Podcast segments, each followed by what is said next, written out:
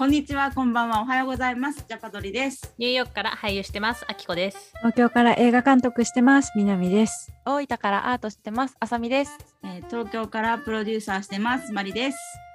ニューヨークで出会ったミレニアル4人がそれぞれの視点であれやこれやするポッドキャストです。はい。というわけで今日はみなみちゃんに監督になる経緯などについて聞いていきたいと思います。よよろしくお願いします。よろしくお願いします。えっ、と、まず私がみなみちゃんに出会ったのは、ニューヨークでその一緒にウェブドラマを作った、うんというかみんなでね、ウェブドラマを作ったのがきっかけなんだけど、うんその時本当は、えっ、と、まだ学生さんだったんですよね。そうです。大学院の2年生かな？とかだったと思います。大学院では何を勉強してたんですか？私がフィルムスクールにいて、それが、えー、と監督、プロデュース、脚本コースがある映画学校だったんですけど、いなんか演出の学校ってどういう勉強するんですか？演出の授業はうん結構いろいろ多岐にわたったんですけど、そのまず演技を、演技指導の授業がある。監督として俳優の人にどういう、どうやって自分が欲しい演技を引き出すか。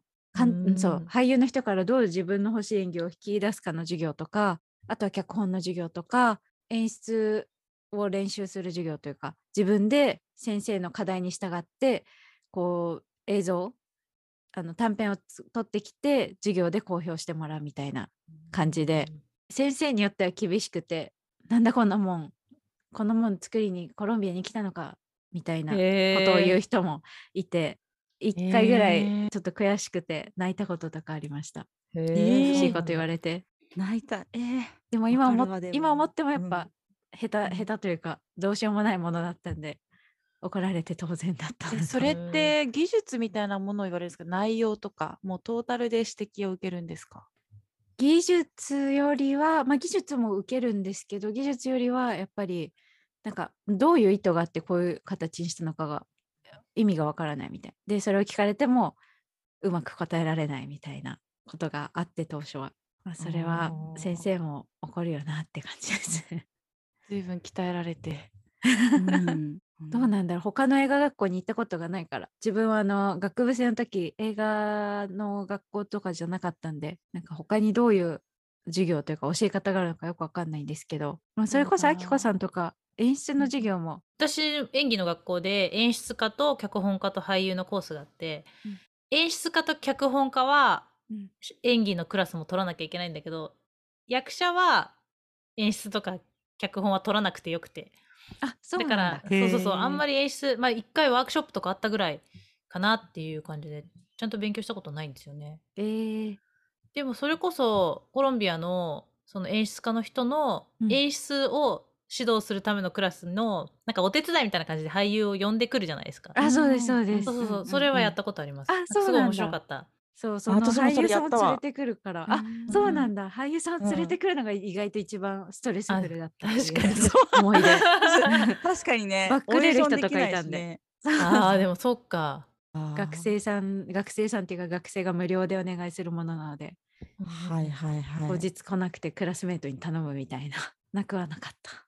それ悔しいね。それでなんか注意されたら。ねえそうですね。でなんかだんだんみんなもうん。それが嫌になって、こう演技経験あるクラスメートとかもいるんですよ、うんだんだんみんなその人にばっかり頼むようになって先生に 大人こ気や。こういうことはやめようねってみんな叱られる なんか俳優側で頼まれてちゃんとやらなきゃとか自分の芝居大丈夫かなとか思うけど実はその演出家側はそれはそれで自分がお願いしてることに対してうん。大変さを感じてるっていうその視点の違いは面白いなってい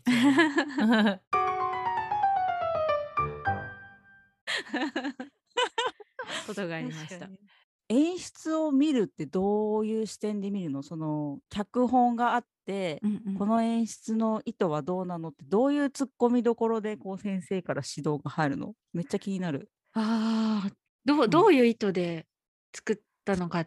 まあ、例えば、その脚本の中で、どうだろうな。結構、パッというのが難しいですね。なんか意図が見えない演出とかは先生は目ざとくうんうなんん。か指摘してくる感じなんですかね。やっぱ脚本の話の流れとその演出、例えばカッティングとかがあんまりその効果をちゃんと生み出してなかったりすると、うんやっぱり突っ込まれたりするし、緊張感を与えるべきところでこうなんかダラダラダラダラなんていうんですかねそう沿わないカメラワークを使ってたりするとうんやっぱり指摘されたりとか、あああの私ニューヨーク行って初めてブロードウェイであのガラスの動物園からなんか見たんですよ。うんうん。びっくりしてあのなんか全部に意味があるんだみたいなもう全部カチッてはまっててうん。衣装も役者の演技もでなんかそれが当たり前なんだみたいな日本で舞台見てた時はあんまり感じなかったんですけど、ニューヨークで初めて舞台見た時なんかえ全部に意味があるだから逆に言うと、なんかちょっとずれてるようなものが逆に目立つというかなんでその赤い衣装なんだろうみたいな。うんなんかそれくらいなんかこう糸がはっきりこうカチッとはまってて糸がない演出とかうん。全くないってこういうことなのかなと思ったりした経験もありましたけど。確かに名作って言われるものはねセリフも全部においてと書きも全部においてい意味と意図があるからこそそこに描かれてるって言われますよね。例えばなんだろう基本なんか180度ラインとかあるじゃないですかその映画のルールで、同じ場所にえっ、となんていうの2人対話してる2人を映す時その2人の位置関係が画面上で、えっと、どういうカットを使っても基本的にはずれないようにするっていう。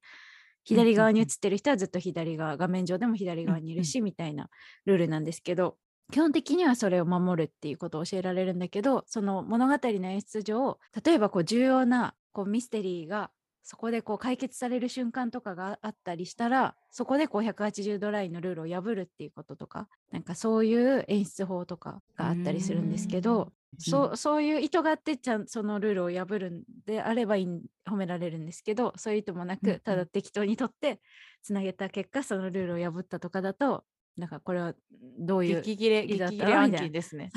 はい帰ってくださいみたいな まあ大げさですけど。わかりやすいな。うんえ例えばそういうのシステマティックにうん。分類分けされてるのここのカットはこういう情景を生み出しますよみたいな感じであるものなんですか？ああ、いえ、まあ、いくつかその例例というかっていうのは見たりはするんですけど既存のそ映画からそうですそうです。あの古典の映画とかから。ででも先生がよく言ってたのは映画学校でできることは、まあ、引き出しを増やすことしかできないからっていうので、うんそのいろんなこうこれまでの映画監督が使ってきた手法というかルールとかやり方っていうものを学校の授業とかハンズオンの練習を使って、まあ、自分の中でこうどんどん引き出しの中の道具にしていって、まあ、それを組み合わせて自分の伝えたいものを伝えるっていうのが授業でしたね。でもどうなんだろう、ね。それ全部全部そんそんな感じな気がする。え実際実際？あの今クリエイティブな映像とかコマーシャルな映像とか作られてると思うんですけどそこに生かされているものなんですか？そういうの。ああ、でも多分生かされてるんじゃないかな。結構脚本術とかはやっぱり書い何回もこう、ああ、この時先生がこう言ってたなとか、そういうことを思い出してそこに戻ったりってことはよくあります。この中の道具を増やすって結構演技学校とかもそういう感じじゃないですかね。どうですかね。確かにツールをね知っていってあそうそうそう自分で何が自分にとってワークするかっていうのは見つけていかなきゃいけないと思うんだけど、で、うんうんその上でセンスとか才能がうんうん。乗っかるって感じうんなんですかうね。んでもその脚本術気になる、うん脚本術って何？うわちょっと待ってください。ちゃんとね、準備してきてないんですよね。まあ、ちょっと困った。え、まあ、今じゃあ次回。はい。あじゃあ次回深掘りしましょうそれはちょっと、すいません。ちゃんとこう、将来的には教えられるようになりたいな、脚本術とか。あーえすごいだって聞きに興味あるっていうか習いたいですようんうんね。うんうんジャパドリ。ちなみにえ4年間行ったんだよね。あいや、3年いて、最後の1年は、えっと、OPT、オプオプショナルプラクティカルトレーニングでしたっけ？うんうんうん。1個学位をもらうと1年アメリカに働けで、えー、と働けるっていう。その時は配給会社のインターンとかあの企画開発スタジオのバイトみたいなとか、あと自分で、うん。あの簡単な動画作ったりして貧乏暮らしをしてました。えーすごい 貧乏暮らし今のセンテンス いっぱい突っ込みたい。うん話が。貧乏貧乏暮らし聞聞きたいそこ？そこね。そこ？結構いろいろそこね別エピソードできますよね。うん多分ねみんな貧乏暮らししてるから。確かにね乏そうですよね。確かに節約術知りたい。みんなどうやってサバイブしてたのか。配給会社のインターンってちなみにその本当に現地の配うんうん。給会社、それとも日本に関係あるあ配給会社えっと、だったの、ニューヨークにあるアート系の映画をあの。配給してました。もう日系じゃないところってこと？あ、日系じゃなかったです。すごいね。すそれでよく見つけていや、でも無給無給インターンだったんで。すえでも何してたんですかそこで？あ、でもやっぱインターンなんでそんな大したことはしてなくて、もう本当にアシスタント業務みたいな感じの。うん。うんえっと、その配給会社は結構そのアート系の作品が多いんで、映画祭に行くようなもの。うん。まあ、あのーその上映先っていうのも、あの、AMC みたいな、日本の東宝シネ、あ、日本じゃない、アメリカの東宝シネマズ的な、その、大きなシアターではなくて、その学校とか、例えばそのいろんなコミュニティだったりとか、結構多様なところで上映してもらうところだったんでそういったところになんか連絡したり DVD 送ったりとかなんかそういう細々したの やったりとかですね。あとは QC って言われるクオリティコントロールっていう、うんうん。その作られる DVD とかブルーレイの質に問題がないかとかチェックしたりとか、時間かかりそうなんですそれ。全部見なきゃいけないんでしょそう映画め見られるんで楽しかったですけど。あ逆にねそうたくさん見られるんで。なるほどあでも懐かしいそれおいいね。それ本当映画好きにとってはたまらない仕事なんだね。あれ聞聞いてみたいことがあるんですけどみなみちゃんの作る監督とかする時の映像の特徴とかってあるんですか？ああ、すいい良い。良いご質問ありがとうございます。いや私結構なんか映像作る時は映画でしか映像でしかできないようなことをなんかやりたいなと思っていて結構マジックリアリズムって言われるんですけどそのリアリリアリティと、えっと、非日常を日常のように描くようなその日常と非日常の境目をちょっとこうこう揺らがせるようなものを私は結構好きで結構そういったものを取り入れたり、あとまあ色使いは割とポップなものが多いかなって思ってて。まあそのリマジックリアリズムはあんまりそのジャパドリでは使わなかったんですけど色使いとかはポップなものになった気が してます。あでもすごい面白くてそれじゃないかもしれないけど私脚脚本書く時が嘘みたいな日常みたいのがすごい好きなんですよ。嘘みたいに日常。なんていうかなちょっと毎日をリアルに大竹しのぶさんの演技のようにこうリアルにリアルにっていうのよりもちょっとコメディが入ったようなうんうん。え嘘？みたいな そんなこと言う？みたいな。やばいちょっとあ さめちゃんのそのさ例えの大竹しのぶさんでさらに分かんなくなったわ。私分かんなくなっちゃった。ちょっと面白かった。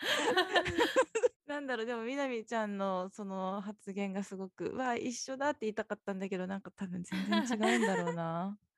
きっと一緒だって思ってんだなって思いながら聞いてたけど えでも でも大竹しのぶさんの演技をみんななんかああれねって思うほど 分かった分かった分かった分かった分かった大竹しのぶさんが魔女になるみたいな感じなんか魔法が使えるみたいな感じ。ダメだ。あ普段普ダ段大竹しのぶさんに持っていかれてしまった私はなんか聞いててなんか昔藤子 F 不二雄はなんかうんうん SF、でも彼にとっての SF はサイエンスフィクションじゃなくて少し不思議。のうんうん、うん、SF だって言 SF ってた。はそういうこと。そう。あー確かに。なんかそれをちょっと今思い出しました。なるほどね。そう少し変みたいな、うんななんだっけこれみたいなのがうん。個人的にはすごい好きだから、そのなんかパプリカの夢に入っていく前の演出とか、うんなん。かそういうの好きだから。でもちょっとでも違うのかなみなみちゃんねマあでもジックおリアリズム。あでもすすごいそういう感じです。やっぱ日常と非日常のこう境目がぼやけてるのがすごい好きで。いややっとやっとちょっとここに早く来たかった。のに。遠回りしてしまった気がする。確かにあのみなみちゃんのあの短編のブレイカーズもポップなカラーをいっぱい使ってたもんね、あのうん。あカラフルな傘のとか。あれはすごい美術の素晴らしい方にあのお願いしたり。あのねやっぱやっぱ私がこうしたいって言った時に答えてくくださるスタッフの方が本当にすごいですけどねなんかえすごいなって思います。との出会いってみ皆さんに聞いてみたいけどなんか出会い巡り合わせって難しいなって思うんですけど例えばみなみちゃんはもうそういう人たちとはどういうふうに出会うんですか？ねえ難しいですよねやっぱ。紹介だったりとかたまたまあったりとか。なんか私はその日本でフィルムスクールとか映画学校とか行った人だったらそこの同級生とかいると思うんですけど私はあのニューヨークで行って日本人の人ほとんどいなかったので結構みんなも各地に散らばってる。世界のいろんなところに散らばってる感じで日本でそういう同窓の人がいいないのでもう私はあの現場であったりとか紹介してもらったりとかそのマリさんが企画してら主催してらっしゃる映画祭でこうたまたま会った人となんかつながったりとかなんかそういう感じでイベントとかでつながったりとかですかね。みなみちゃんすごいもんね。精力的にいろんなイベント行っては全員に声かけてるもんね。えそんなことないですよ。えー、すごい。全全然然すごいなと思う。一人ずつちゃんと挨拶して話しかけてるからすごいな。でもそれははいマリさんが作るあの映画祭の空気がすごい良かったからですよ。だってそうじゃなきゃもう普通に私そ即帰る。即人見知りなんで。よかった。帰らなくてよかった。みなんかますますみなみちゃんと会ってみたくなりました。確かに。早く 会ってないんだった。会った。ことないので。それがすごい。な。あそっか。なんかこう今後どういうのをやっていきたいかをいいあ確かに一度聞いて確かになんか話そう話そう。今今私は初長編をやっぱり作りたくてその準備を。を。今しててこの間イタリア行ってたんですけどそれもいわゆるスクリプトドクターって言われるこうスクリプトを読んであのこういうふうに直した方がいいんじゃないってこう指摘してくれる人がいるんですけどその有名な方にこう脚本を読んでもらえる機会をいただいてこうワンオンワン時間をいただいてこう脚本を読んでもらって今そのあのアドバイスとかいただいたのを受けてこう直しつつキャスティングとか、えー、とファンドレイジングしつつあの制作に持っていきたいなと頑張っている所存です。えそれ言語言語は？言語は日本語です。でも今回そのうんスクリプトドクターの人に持っていくのであの英語に翻訳していただいたんですけど、うえーいつぐらいの撮影を目指してるんですか？え。ーやっぱこう結構あの 3, 三部ぐらいにちょっと分かれてる話なんで、うんちょっとその一部だけでも今年中に撮影できたらなと思ってます。おうわー楽しみ。すごい楽しみ。いやちょっとまたそれもおいおいご相談させてください。何をご相談ねえさせておーぜひなできることがあったら。うわありがとうございます。なんかね、人止めとかするよ。いやいやいやいやさすがなんかプロダクションの視点できた。めっちゃえ人止め。何するって？何するって何するんですか？人止め。何をと人を止め？通行止め道路とかで。そうです。通行止め。えあれって声を出して止めるんですか？今ダメですって言ったらダメですよねでも。声入っちゃうえもう静かに止めてます。結構みんなでもちゃんと止まってくれるもんなんですか？は？とか言われない。言われる。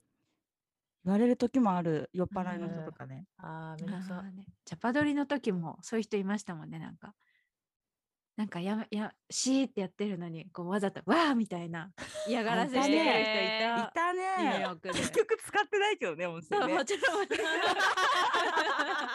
そうだった。嫌がらせも何もみたいな感じ確かにだったけど。取れてなかったからいいんだけど 確か